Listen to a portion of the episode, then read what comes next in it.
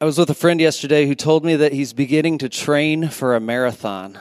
That's just crazy. Do we have many runners in the room? I am not. I'm not a runner. Uh, not unless someone's chasing me. That's exactly what I was going to say. When's the last time you had to run from something? Today we're going to uh, be in a story um, in the book of Jonah about a man who runs from God felt a need to run from God Himself. Before we get there, I want to set up a little bit of where we're at uh, in this series. Last week, we set up a series in uh, the prophets.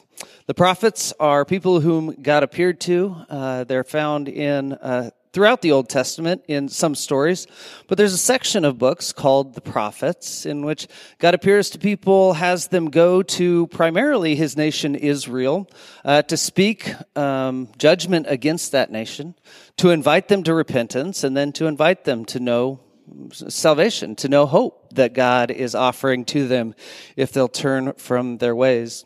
Last week, as we talked about uh, the the prophets and the way we might read these, we identified this is an ancient text written to a people that is not us, uh, written to an Israelite nation who was in covenant relationship with God and falling short of covenant. Hence, the reason the prophets are coming to prophesy against them. Uh, we, t- we spoke of the new covenant in, in, which we live with God, and these texts aren't speaking directly to us. However, there is a ton that we get to learn about God, about humanity, about ourselves as we dig into these books here for the next few weeks. So today we're in the book of Jonah, and the book of Jonah, it's interesting that our first prophet that we'll be doing in this series is a very distinctive one. Uh, this is not the way the prophets typically operate. You see, most of the books of the prophets are these anthologies, these collections of all of their preaching, all of their prophesying to the nation of Israel. But the book of Jonah isn't that at all. Instead, it's the story of a prophet named Jonah. In fact, the, the prophecy that he gives is one sentence. We get one sentence of prophecy in the entire book that we'll see in a few minutes. Instead, it's a story of a man that God calls, uh, a man that God has purpose for and who attempts to run away from God, but in all the twists and turns isn't terribly successful in it. So this is narrative. Today we get to listen to the story of Jonah. There's some question in Christian history and church history as to whether the book of Jonah is a parable, like we find throughout Scripture, or if it's a factual event that happened in a time and a place. Um, I don't take a strong position either way on that. Some feel very strongly, and you're welcome to hold those opinions. Uh, either way, this is a part of Israel's story that helps us better understand who God is and how God operates in this world.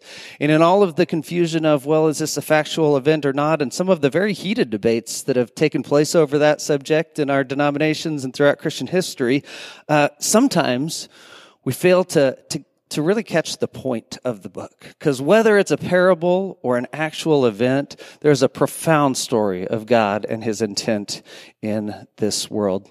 So today I'm going to do something unique that we don't normally do. Typically, uh, in, in a text like this, I would paraphrase it. But if you have a Bible, uh, please open it up. If you want to pull it up on your phone, do that. Uh, or under the seats around you, there's Bibles uh, throughout the auditorium as well. I think it's worth seeing this book. Um, it's only two and a half pages in the Bible I'll be reading out of today. And in fact, I'm going to be able to read the text in its entirety. And the reason I want to do that is because uh, sometimes these gatherings can be about a message that someone gives from the front, but ultimately we're not here for that purpose. We're here for the purpose of gathering around Scripture.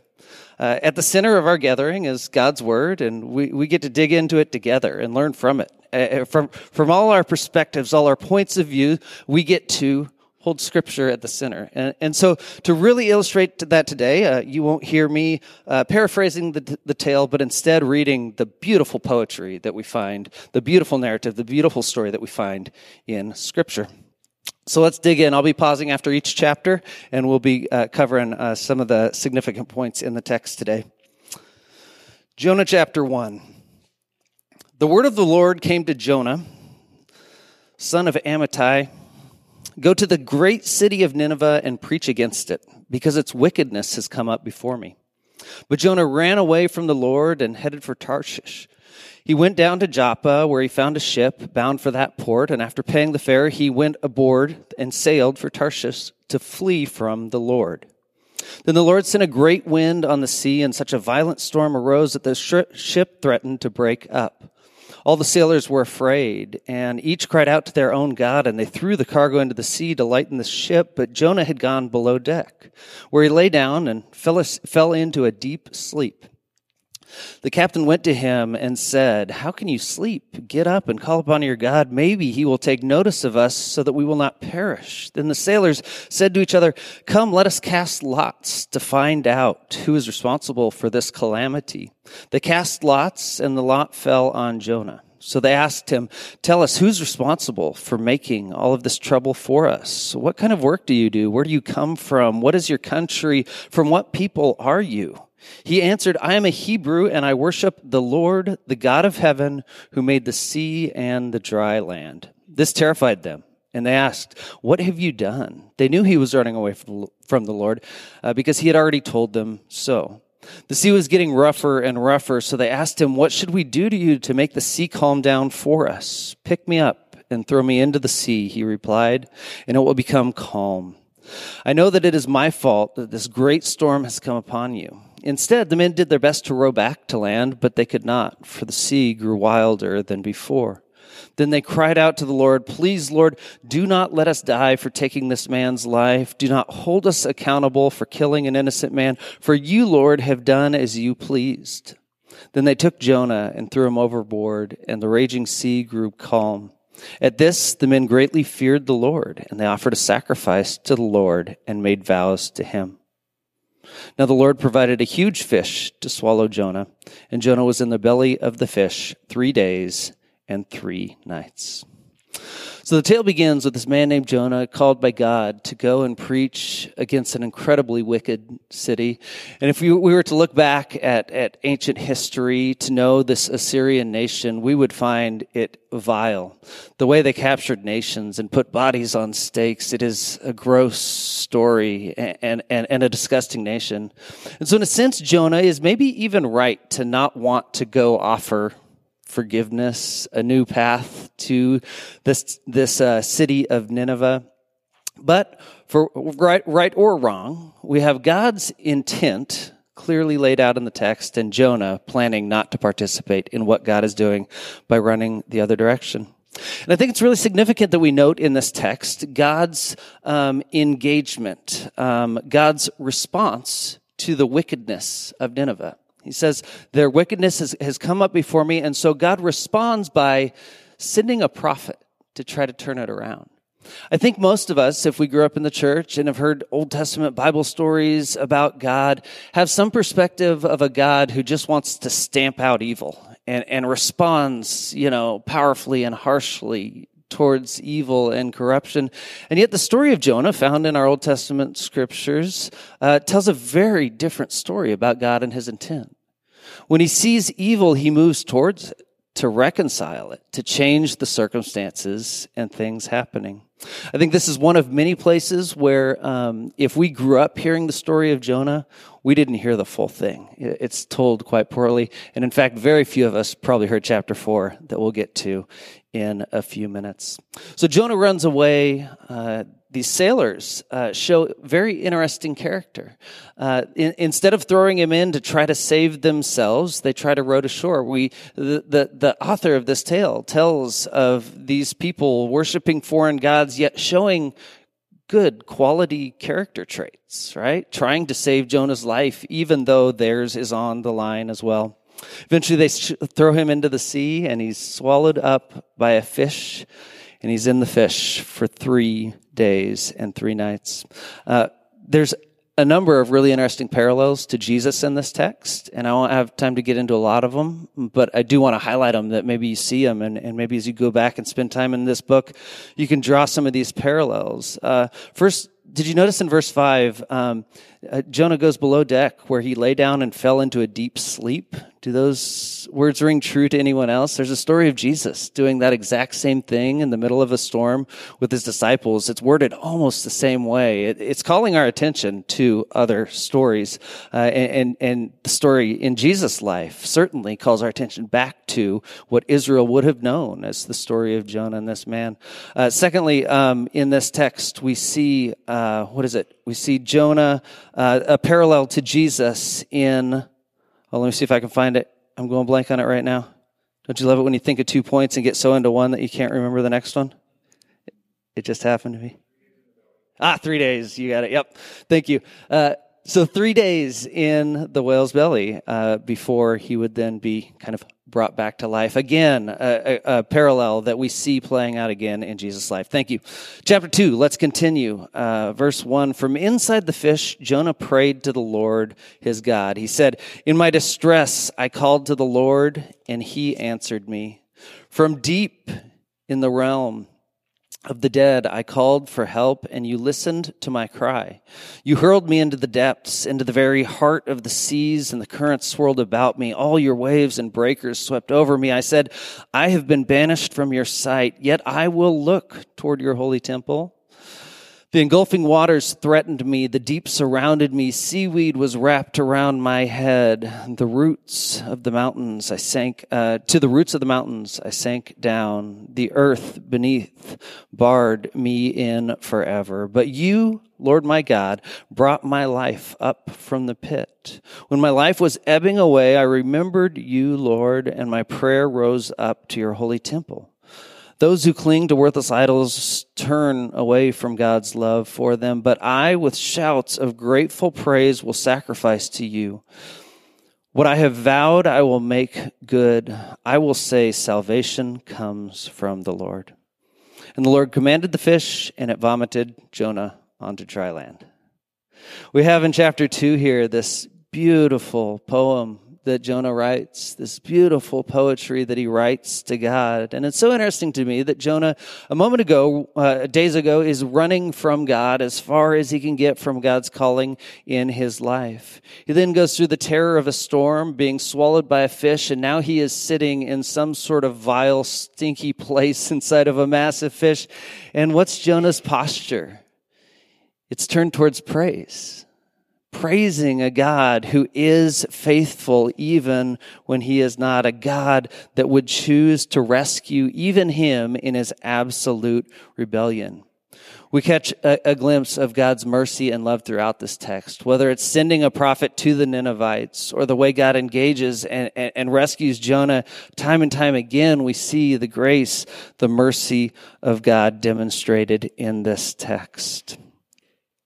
Jonah finds himself on dry land again, vomited up by a fish onto dry land.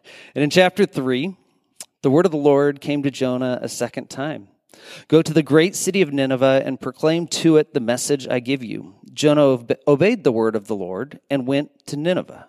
Now, Nineveh was a very large city. It took three days to go through. Jonah began by going a day's journey into the city, proclaiming 40 days and Nineveh will be overthrown. The Ninevites believed God. A fast was proclaimed, and, and all of them, uh, from the greatest to the least, put on sackcloth. When Jonah's warning reached the king of Nineveh, he rose from his throne, took off his royal robes, covered himself with sackcloth, and sat down in the dust. This is the proclamation he issued in Nineveh. By the decree of the king and his nobles. Do not let people or animals, herds or flocks taste anything. Do not let them eat or drink, but let uh, people and animals be covered with sackcloth. Let everyone call urgently on God. Let them give up their evil ways and their violence. Who knows? God may yet relent and with compassion turn from his fierce anger so that we will not perish. When God saw what they did and how they turned from their evil ways, he relented and did not bring on them the destruction he had threatened. A one sentence prophecy we find from Jonah soon your city will be overthrown. What's fascinating is to see the character of the Ninevites, whom understand Israel would have absolutely despised, a vile nation against God, uh, creating all, uh, committing all sorts of violence and evil in the world. I've heard it uh, uh, likened to um, the way we might feel about Nazi Germany and the extermination and all, right? Just vile things that we wouldn't even imagine wanting to, to see healed. Have you ever found yourself so angry or so opposed to or disgusted by something that you wouldn't even want to see the mercy of God engage that place, that thing, that person? That's where we find Jonah and fascinatingly enough, the character of these people is described very differently than what you would expect of incredibly wicked people. I don't know exactly what to make of it, but for some reason their repentance uh, is uh, very parallel to, very similar to the way Israel is supposed to be repenting. Uh, the, the sackcloth and the mourning uh, and, and, the fasting, these are all traditions that Israel would use as they're turning back towards God. We see kind of glimpses of good in who's supposed to be the bad guy in the text. But what's interesting to me in the story of Jonah is Jonah is never the good guy. He's never the one on God's side. Uh, the sailors show stronger character. The Ninevites turn back to God. But Jonah is not doing that, certainly as evidenced by chapter 4 which we'll read in just a moment. Many of us growing up heard this story, and it was really all about a fish, right? That, that was the big thing. Or maybe we called it a whale, even though scripture doesn't say it was a whale, right? Um, yeah, it was all about this fish that swallowed Jonah. Oh, but then Jonah went and did what he was supposed to, and then God saved the nation, and it was so good. But this story is so much messier than that. The story is so much deeper than that and calls us to consider so much more. Chapter 4, we close out the book. But to Jonah, this seemed wrong. That is, that God relented and didn't bring destruction. To Jonah, this seemed wrong, and he became angry. He prayed to the Lord, Isn't this what I said, Lord, when I was still at home? That is what I tried to, uh, that is what I tried to forestall by fleeing to Tarshish. I knew that you are a gracious and compassionate God, slow to anger and abounding in love, a God who relents from sending calamity. Now, Lord, take away my life, for it is better for me to die than to live. But the Lord replied, Is it, is it right for you to be angry? Jonah had gone out to sit down in a place east of the city. There he made himself a shelter, sat down in the shade, and waited to see what would happen to the city. Then the Lord God provided a leafy plant and made it grow up over Jonah to give him shade for his head, to ease his discomfort. And Jonah was very happy about the plant. But at dawn the next day, God provided a worm, which chewed the plant so that it withered. When the sun rose, God provided a scorching east wind, and the sun blazed on Jonah's head so that he grew faint. He wanted to die and said, It would be better for me to die than to live. But God said to Jonah, is it right for you to be angry about the plant? But the Lord said, uh, I'm sorry, is it right for you to be angry about the plant? It is, Jonah said.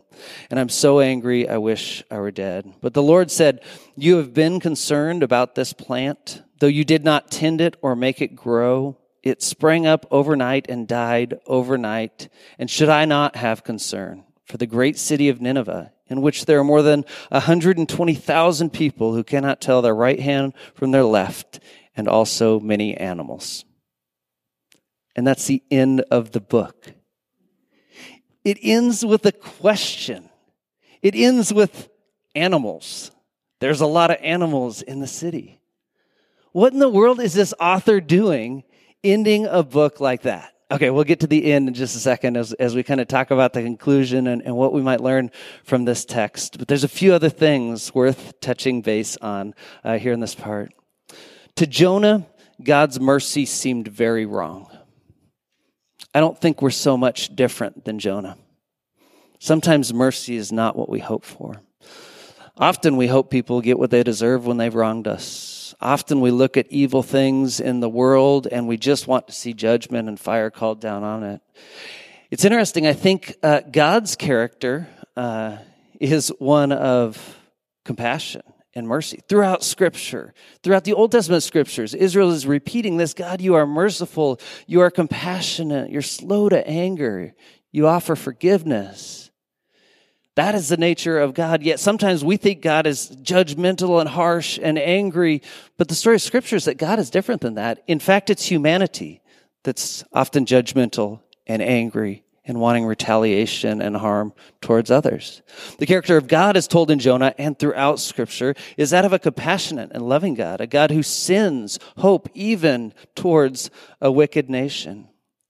then we see this man, Jonah.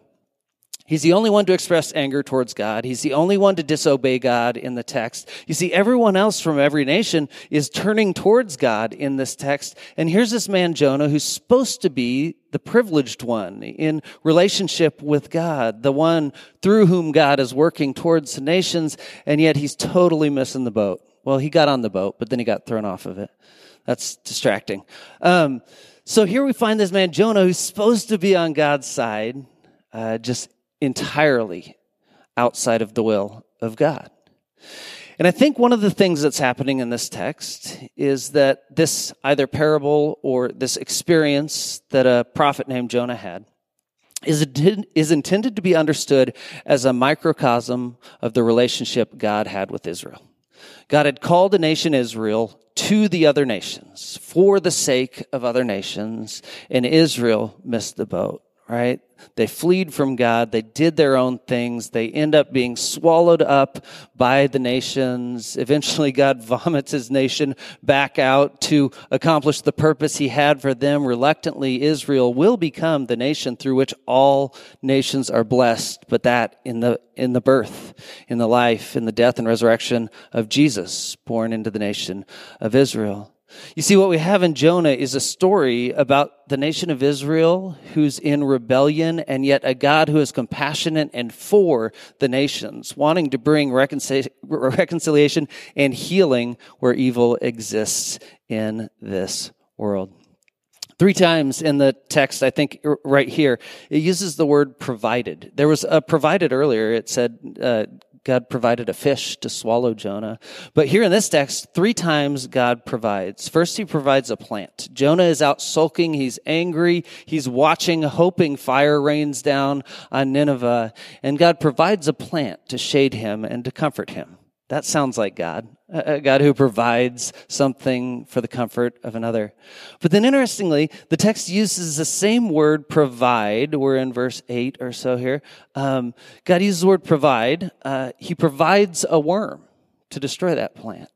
And then he provides a scorching wind. What is God's provision in those things? They're bringing suffering to Jonah in some respect. You see, God's provision revolves around a truth he is wanting to reveal to this prophet. And God will use a worm and he will use a, a scorching wind that Jonah might learn God's character. That Jonah might learn who God is, compassionate and loving a God that wants to forgive and wants to bring his loved creation back into his presence. Uh, God is teaching him with this plant. Uh, Jonah, look at you all angry about a plant that you didn't spend any time cultivating or growing up, and yet you're angry that you don't have it. And what God is saying is this nation, I created these people, and I care deeply for them, and I desire to show mercy towards them. So I have, so, so God has sent Jonah to prophesy to them that they might repent. And in fact, they do. And God's destruction does not come on them, at least at this point in history. The story of Jonah, a microcosm of Israel running from God. The story of Jonah, a man, a prophet of God, angry about God's mercy in the book of Jonah that ends with a question. This is my favorite part of the book. It, it, ends without any conclusion. So, what does that do for us as readers of this text? It, it didn't come to a conclusion. It, it maybe it didn't even make its full concluding point.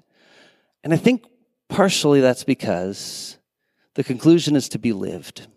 It's to be experienced.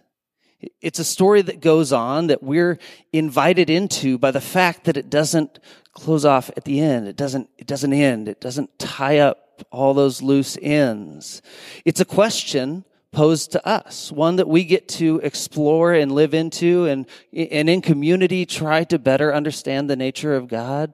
The text ends with this question that we get to wrestle with for a lifetime. Is it right for God to be compassionate? In our own lives, many of us have learned to be very grateful for God's compassion. And we would say, yes, it is right. And I am so thankful for God's love and compassion. But quite often, when we look out at other people as Jonah looks at Nineveh, we don't desire that same compassion. We don't desire God to lean in in the same way for others that He has leaned in for us. But we know from this text that is the nature of God. We are invited in this text to look beyond ourselves and to see a world that God created and desperately cares about. And as we begin to answer these questions for ourselves, is it right that God is loving and compassionate? If we're able to come to the conclusion, yes, that is right, that is God's nature, then it is certainly our invitation as followers of Jesus to live into that same kind of compassion and love in the world around us. And that is not an easy thing. Many of us, like Jonah, will go kicking and screaming. We might have to be vomited onto a shore and then God kind of force our hand. But God's a God of love and compassion. And maybe we'll feel that scorching wind and be reminded, yeah, it is my place to be compassionate and loving as my God has been compassionate and loving towards me. Let's pray. God, we thank you for this day, for this time, uh, for a text that uh, is so vast. We, we hardly get to scratch the surface of its significance, but God, thank you for a story um, of Jonah, of Israel, of, of us at times in our lives as we flee from you. God, thank you that you have chosen us, that you have invited us to know your compassion and your love. And thank you that we get to walk in community uh, to further understand your love and compassion for us. Teach us, God, to have your eyes as we look out at this world. God, may we be a people that instead of running from your plan for us, um, participate in carrying it out. God, that we would be your hands and feet of compassion and mercy in this world. God, humble us. God, teach us. God, make us into your image. In Jesus' name we pray. Amen.